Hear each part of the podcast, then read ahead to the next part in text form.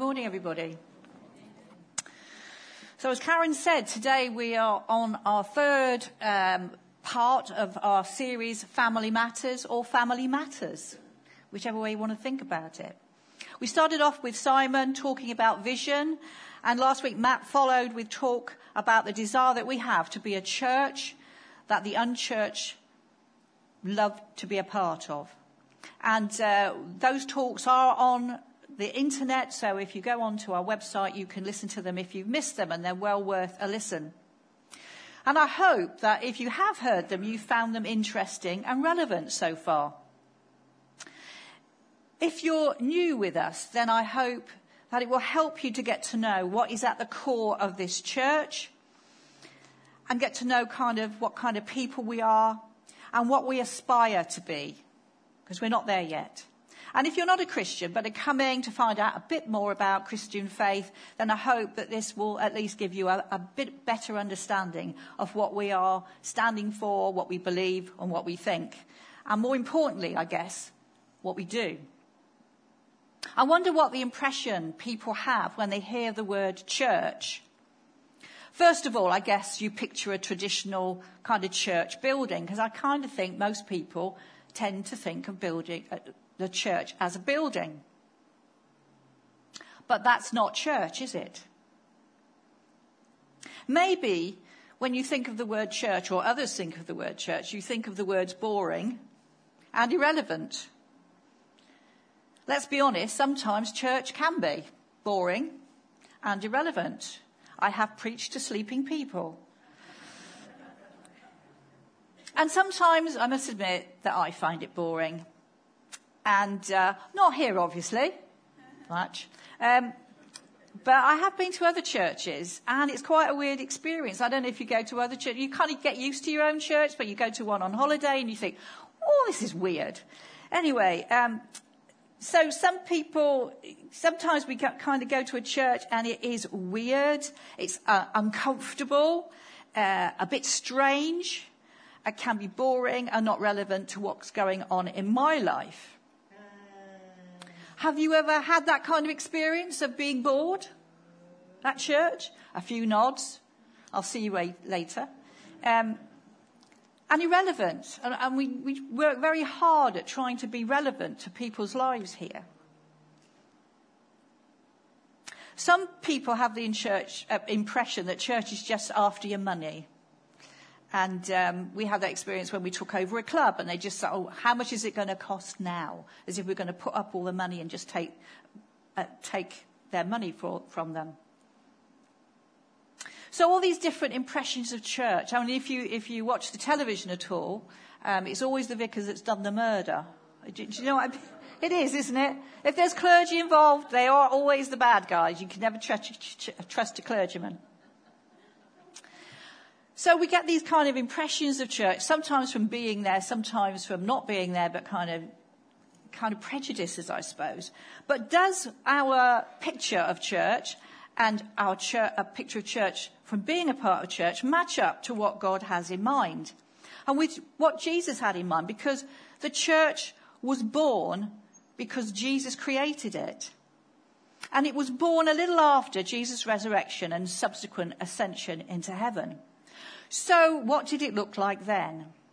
Have we drifted away from what it was intended to be? I think we have. If you look at church history, we've drifted considerably away from what it should be and what it was. And a picture is drawn of the early church in a book called Acts. It's one of the books of the New Testament. And it's, and it's kind of the acts of the, the followers of Jesus after he had gone back into heaven. And there's a lot in there about the setting up of churches. And it's seen as an ideal that we should be wise to emulate. If you look at the way the church was organized and not even organized, but how it was, how it lived, we would be wise to emulate it. Of course, they were different times, you would say. But anyway, we're going to have a little look at what it was like then. So I'm going to read to you from Acts chapter 2, starting at verse 2. And it's entitled The Fellowship of the Believers. They devoted themselves to the apostles' teaching and to fellowship, to the breaking of bread and to prayer. Everyone was filled with awe at the many wonders and signs performed by the apostles. All the believers were together and had everything in common. They sold property and possessions to give to anyone who had need. Every day they continued to meet together in the temple courts. They broke bread in their homes and ate together with glad and sincere hearts, praising God and enjoying the favor of all the people. And the Lord added to their numbers daily those who were being saved. God shows us what the church was intended to look like. Now, our five C values, which are over here, not just triple C as in in the film, but the five C's here, weren't just dreamt up. They were based on that little passage there, that picture of the early church.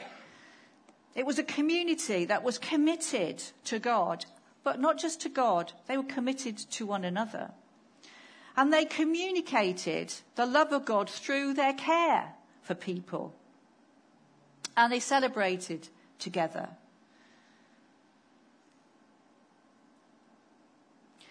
You know, the more you give, the more you receive. And that is, that is the kind of the crux of this talk. It's about giving. And we, we just heard that lovely verse that talks about God loving us so much that he gave. And giving is an expression of love, isn't it? We've just had Valentine's Day. And people generally on Valentine's Day give flowers, give cards, because we see giving as an expression of love. So let's have a look at what's going on here in this church. The heading this gives is the fellowship of the believers. We use this word a lot in churches. Sometimes the word fellowship is used instead of church. I used to go to Grace Fellowship sometimes on holiday in Ireland, and it meant church. The words were kind of synonymous. So, what does fellowship mean? I looked it up in the dictionary. Here are a few definitions. A friendly feeling that exists between people who have a shared interest or are doing something as a group. That's fellowship. A feeling of friendship that people have when they are talking or doing something together and sharing their experiences. Sharing their experiences. A group of people or an organisation with the same purpose. Now, those things we could say are a church. We do have a common purpose.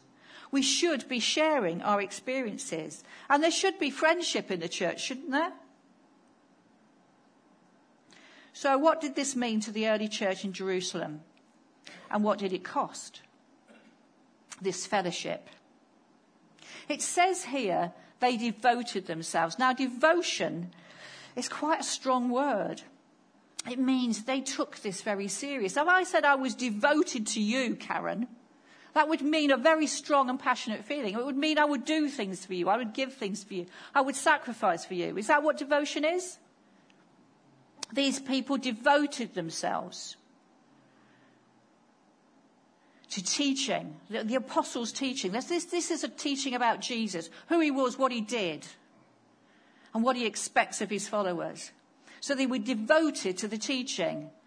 They didn't just listen to it and turn off. They were devoted to the teaching, to fellowship, to being together, with having that common purpose, to breaking bread, now, this can mean one of two things. This can mean like the communion that we share, where we break bread and drink wine, and it kind of celebrates that uh, union that Jesus did just before he was crucified. This union, this eating together, this sharing together, this, this sense that Jesus died for us. It's his body, it's his blood. And it could be breaking bread is just getting together for a meal, getting to know each other. And they devoted themselves to prayer as well. They took prayer seriously. So, how do we shape up in comparison? Do we sound like that church? Somebody's nodding their head. Woohoo! I think some of us feel actually we fall, fall quite far short of this ideal. I don't know about this devotion that we have. It also talks in there about if they awe and signs and wonders. Until everyone was filled with awe at the many wonders and signs that were performed by the apostles. You know, I wonder if we were a bit more devoted, there would be more wonders and signs. They were together. They had everything in common. Fellowship is not about turning up a few times a month and disappearing quickly afterwards. That is not the fellowship that is talked about in the church. It's not sitting next to somebody and saying, hello, how are you? And then going away. That is not fellowship. It's about being together, having things in common. These people, it says, had everything in common. They sold property and possessions to give anyone who had need. They shared their lives. They gave themselves to each other. Just as Jesus had given himself for them, they gave themselves to each other. Now, this giving of oneself is very countercultural for us, especially if, for those of us in this room who would call ourselves British. An Englishman's home is his castle. We don't let other people down. Drawbridge up. But this is not the picture of the church here. They looked after each other. They gave to everyone who had need. They sold their property and their possessions. Do you know that is really sacrificial caring? This is real devotion, isn't it? To what Jesus calls the church. It's a big deal selling property, I would think. How many of you would think about if you knew that somebody was destitute or homeless? Would you think, oh, I've got a holiday villa in Spain, I'll sell that. I'll help them out. We wouldn't do that, would we? Or I might sell my jewellery to give to somebody who needs to pay their gas bill. Would we? Really? We do actually give to something called Storehouse, and in that way we help. But not many of us actually sell stuff to give to Storehouse. It's not, not many of us are sacrificial, I would say. I'm not. Uh, maybe some of you are, and I apologize to you. They gave to everyone who had need. But you know, the more you give, the more you receive. You will know that in your relationships. You'll know that in your life generally. Isn't that true? That the more you give, the more you receive. They go on to say they met together every day because this fellowship meant something to them.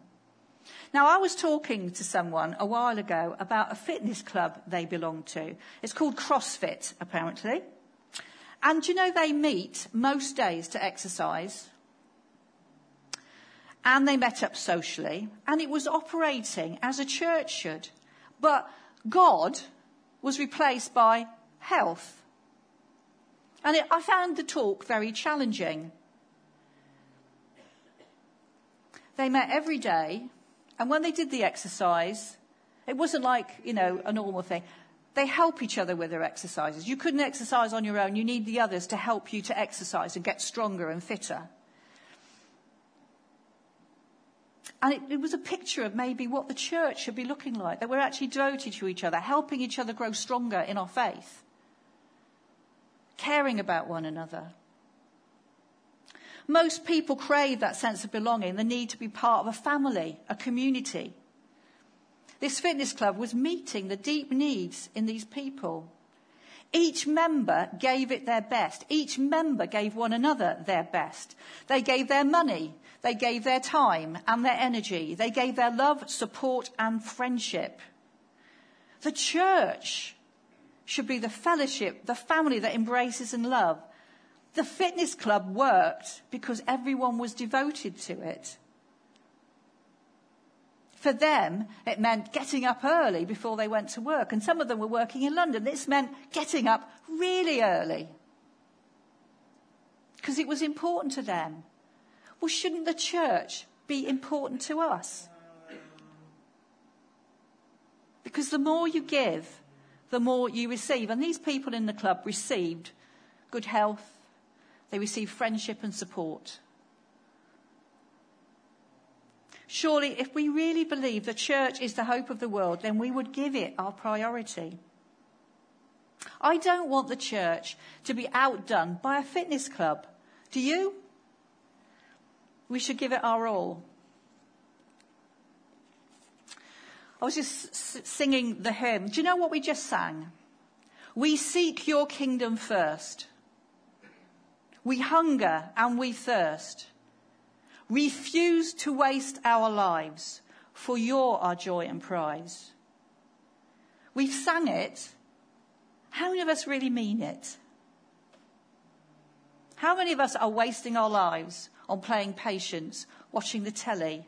Oh, it's okay to do that sometimes. We also sang, You made us for much more than this. Awake the kingdom seed in us.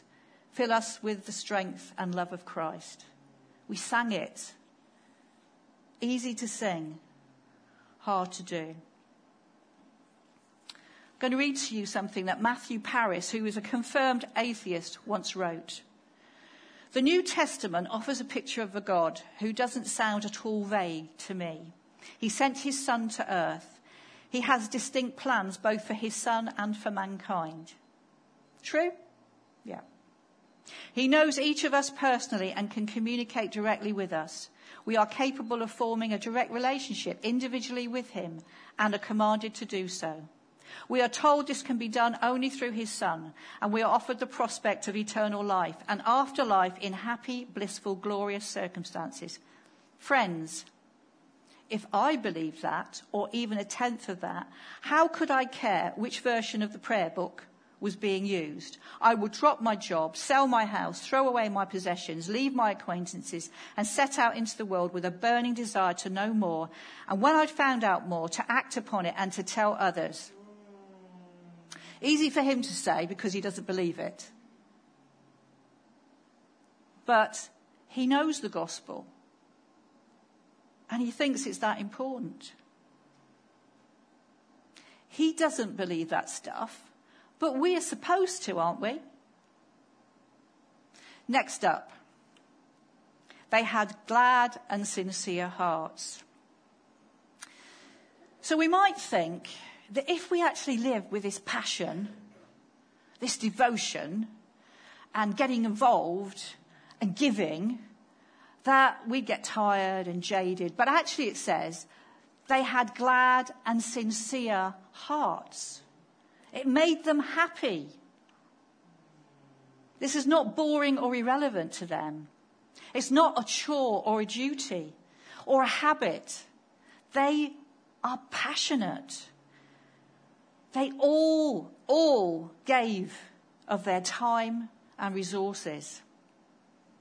Now, so what happens then? So the church is very uh, strong in fellowship and devoted to themselves. So as a result, the people around them sought something in them, and it says they enjoyed their favour. They enjoyed the favour of all the people. They were seen and approved.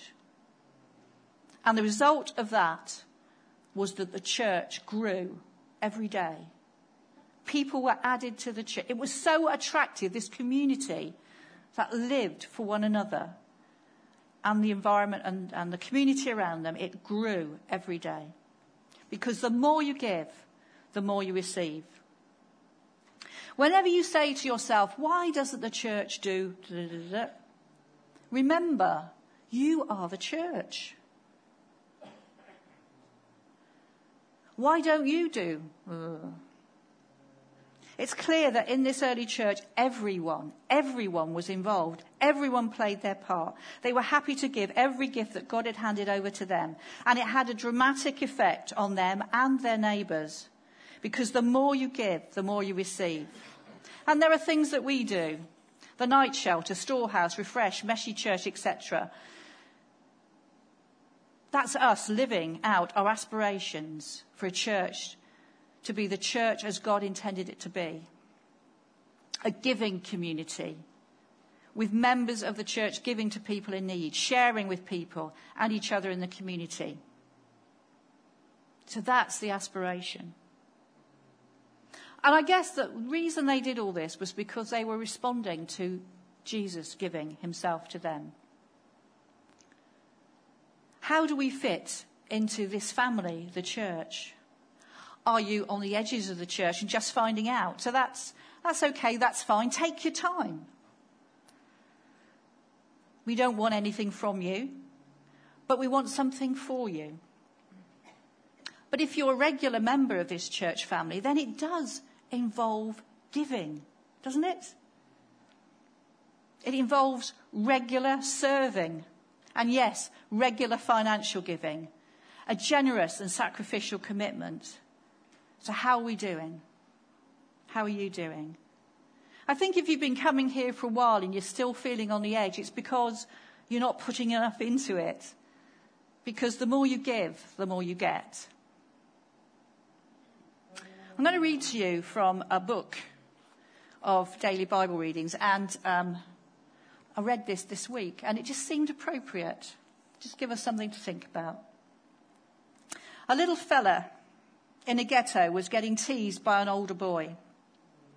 If God loves you, why doesn't He take care of you? Why doesn't God tell someone to bring you shoes and a warm coat and better food? The little lad thought for a moment before replying with tears welling up in his eyes. I guess he does tell somebody, but somebody forgets.